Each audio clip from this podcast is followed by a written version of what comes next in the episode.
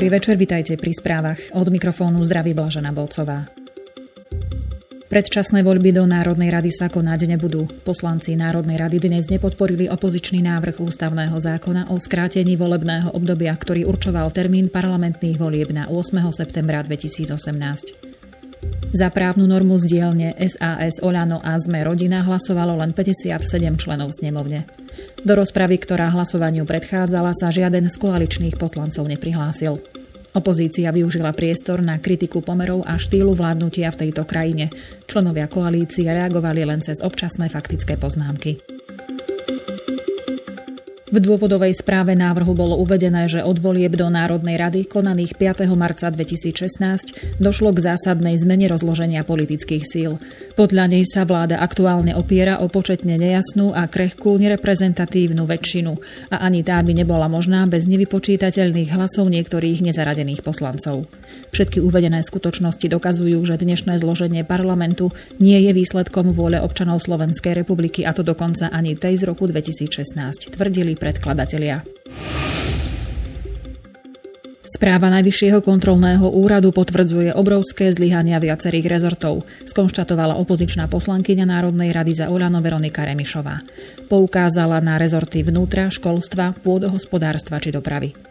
Predseda Najvyššieho kontrolného úradu Karol Mitrík poslancov informoval, že jeho úrad vykonal v Lani 33 kontrol, preveril takmer 300 subjektov verejnej správy, zistil 2245 nedostatkov, vrátane porušení zákonov. Podal 16 trestných oznámení, 13 podnetov na Úrad pre verejné obstarávanie a 20 podnetov na Ministerstvo financií. Zo správy tiež vyplývajú vážne nedostatky v príprave projektov, čo podľa Najvyššieho kontrolného úradu ohrozuje čerpanie eurofondov. Mitrík pred poslancami naznačoval podozrenia z plitvania u rôznych ministerstiev. Hovoril o nedostatočnom vnútornom kontrolnom systéme niektorých rezortov. Poslanci Európskeho parlamentu a predstavitelia Európskej komisie a Európskeho úradu pre boj proti podvodom OLAF budú mať možnosť si zajtra večer vypočuť zástupcov iniciatívy poľnohospodárov zo Slovenska. Vypočutie farmárov na pôde Európskeho parlamentu zorganizoval europoslanec a vedúci slovenskej delegácie Európskej ľudovej strany v Európarlamente Ivan Štefanec. Štefanec sa rozhodol dať priestor na vyjadrenie slovenským farmárom priamo v Bruseli. Pozval piatich slovenských poľnohospodárov, ktorí sú podľa jeho slov obete podvodov s agrodotáciami, čelia prenasledovaniu a nečinnosti zo strany štátnych orgánov. K slovu sa dostanú zajtra od 17. do 18. hodiny miestneho času. Poslanec v rozhovore pre TASR uviedol, že cieľom tohto stretnutia je spoločné hľadanie riešenia, ktoré by na európskej úrovni zlepšilo dohľad nad využívaním eurodotácií do poľnohospodárstva a dodržiavaním zásad právneho štátu. Štefanec na túto akciu pozval aj tých europoslancov, ktorí v marci boli súčasťou osobitnej monitorovacej misie na Slovensku, zriadenej po vražde investigatívneho novinára Jana Kuciaka a jeho snúbenice Martiny Kušnírovej. Uloženie 20 miliard eur v Národnej banke Slovenska zahraničnou centrálnou bankou bola podľa guvernéra Národnej banky Slovenska Jozefa Makúcha normálna operácia. Reagoval tak na otázku poslanca Miroslava Beblavého, ktorý sa o túto operáciu zaujímal. Podľa Beblavého najväčším investorom na Slovensku má byť neznáma centrálna banka z krajín mimo eurozóny, ktorá cez Národnú banku Slovenska investuje sumu vo výške 20 miliard eur.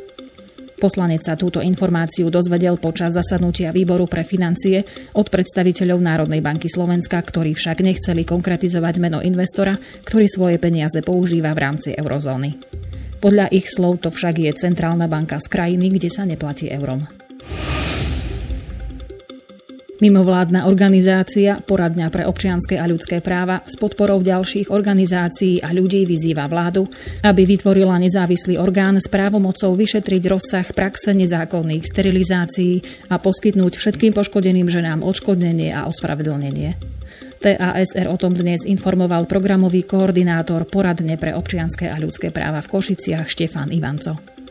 Poradňa dnes zaslala vláde výzvu s názvom Vyrovnajme sa s praxou nezákonných sterilizácií rómskych žien, v ktorej zdôrazňuje, že téma nezákonných sterilizácií nie je na Slovensku doteraz uzavretá a je nevyhnutné jej venovať pozornosť. Vládu vyzýva na vytvorenie nezávislého orgánu s právomocami vyšetriť rozsah tejto praxe a poskytnúť poškodeným ženám odškodnenie a ospravedlnenie.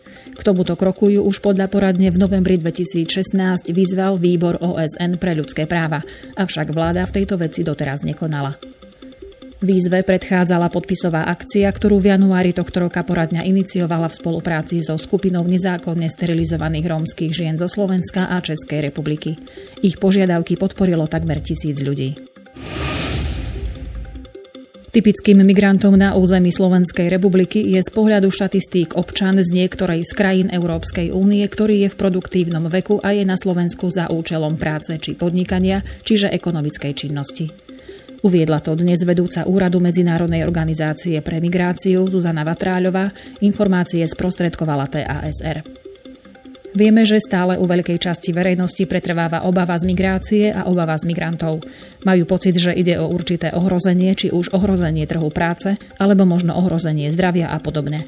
Povedala šéfka úradu, ktorý koordinuje aktivity Národného kontaktného bodu Európskej migračnej siete na Slovensku. Vatráľová konštatovala, že na Slovensku je v porovnaní s inými krajinami Európskej únie malý podiel cudzincov, teda z nášho pohľadu migrantov, a síce ide o necelé 2% v dôsledku toho sa podľa nej obyvateľstvo dozvedá o migrácii a tvorí si obraz o migrantoch najmä z médií. Na Slovensku došlo aktuálne k zjednodušeniu pracovnej legislatívy v oblasti zamestnávania cudzincov z krajín mimo Európskej únie, pripomenula tiež Vatráľová. Podľa zmien, ktoré nadobudli účinnosť k 1. máju, zamestnávateľia už nemusia dávať nahlášku na úrad práce, či v rámci iných upravených pravidiel nemusia čakať 30 dní. Nové zjednodušené pravidlá platia len v prípade, pokiaľ zamestnávateľia majú záujem o človeka na jednu z pozícií, ktoré ustanoví ústredie práce, sociálnych vecí a rodiny. Zoznam nedostatkových profesí má byť zverejnený najnieskôr 30. júna. Úrad Medzinárodnej organizácie pre migráciu zaznamenal v rámci svojho migračného informačného centra v ostatných rokoch zvýšený záujem cudzincov o Slovensko. Žiadajú najmä informácie o tom, ako prísť na Slovensko, ako tu pracovať či podnikať. Z pohľadu štatistík sa tiež potvrdzuje, že postupne narastá počet cudzincov, ktorí žijú na Slovensku. Je ťažké povedať, do akej miery sa podarilo bojovníkom navrátivším sa zo Sýrie a Iraku a taktiež džihadistom nachádzajúcim sa medzi migrantmi vybudovať v Európe teroristické siete a spiace bunky. Uviedla v rozhovore pre TASR analytička bratislavského think tanku Globsec Oršoja Rácová. Európske úrady podľa odborníčky na európsku bezpečnosť a migráciu nepoznajú ani počty militantov zo starého kontinentu, ktorí bojovali v radoch islamského štátu na Blízkom východe. Dnešní teroristi sú však prevažne organizovaní z dola. Sú teda menej koordinovaní, čo predstavuje veľkú výzvu pre bezpečnostné zložky. Ku krajinám s najvyšším počtom militantov, ktorí bojovali v radoch IS, patrí aj Británia. V prípade, že títo bojovníci majú dvojaké občianstvo, Londýn, ktorý presadzuje tvrdšie opatrenia, sa rozhodol odňať im britské občianstvo. Ďalšími najviac postihnutými európskymi krajinami sú krajiny Beneluxu, Francúzsko a Nemecko, avšak aj pre otvorené hranice v rámci šengenského priestoru sa nemôžu cítiť bezpečne ani ostatné štáty, varovala expertka. Maďarská vláda zastáva názor, že v otázkach riešenia migrácie by mal rozhodovať až po voľbách už nový Európsky parlament. V rozhovore pre denník Maďar Hirlap to uviedol poradca predsedu vlády pre vnútornú bezpečnosť Ďordi Bakondy. Podľa agentúry MTI poradca poznamenal, že by sa tak vytvorila možnosť, aby Európska únia našla riešenie migrácie kompromisnými rokovaniami pri zohľadnení nových pomerov síl, namiesto toho, aby sa snažila podvodnými spôsobmi obísť jednomyselné rozhodnutie, ako sa to podľa Bakondyho už v minulosti stalo. Poradca zdôraznil, že maďarská vláda považuje za nepriateľné, aby o príjmaní pristahovalcov do Maďarska rozhodovala Centrála únie bez toho, aby vzala do úvahy názor maďarských orgánov a právnych noriem. Voľby do Európskeho parlamentu sa budú konať v máji 2019. Ministri členských štátov Európskej únie dnes v Bruseli odobrili predošlé rozhodnutie Európskeho parlamentu, ktorý stanovil termíny budúcich volieb do Európarlamentu na obdobie 23. až 26. mája 2019. Dátumy tzv. eurovolieb boli jednomyselne odsúhlasené Radou EÚ po porade s predstaviteľmi Európskeho parlamentu. Iracký trestný súd odsúdil dnes Belgičana na smrť obesením za členstvo v extrémistickej organizácii Islamský štát. Informovala o tom agentúra DPA.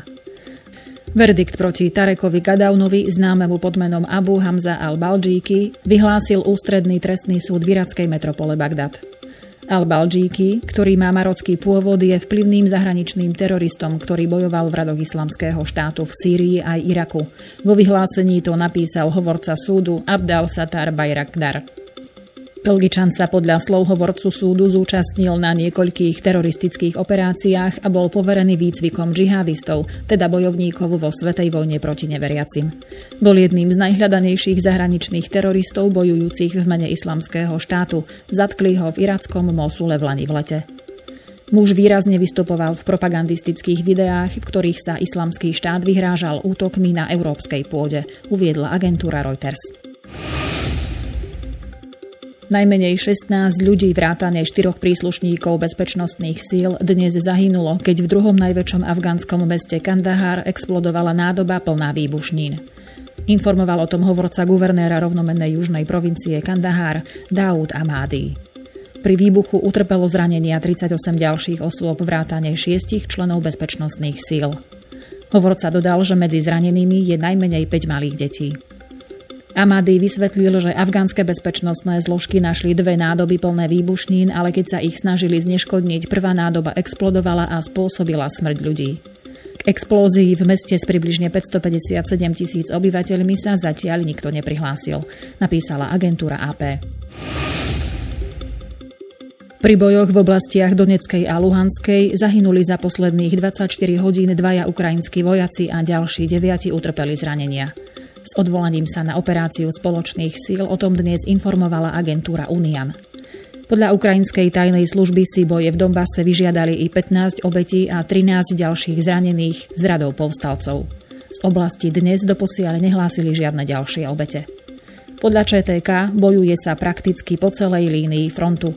Najtvrdšie strety sú hlásené z mesta Horlivka, z okolia Donecka a z predmestia Mariupola, napísala ukrajinská agentúra. Proruskí separatisti údajne do bojov nasadili delostrelectvo a mínomety. Jednotky ukrajinskej armády na útoky povstalcov náležite odpovedali, uviedol Unian. Separatisti vysoké straty na svojej strane nepotvrdzujú. Ich médiá však poukazujú na prudké zhoršenie situácie v Horlivke, kde ukrajinská armáda podľa povstaleckej agentúry DAN nasadila do boja ťažké zbranie zakázané minskými dohodami. Pri ostreľovaní obytných štvrtí boli podľa agentúry zranení štyria civilisti.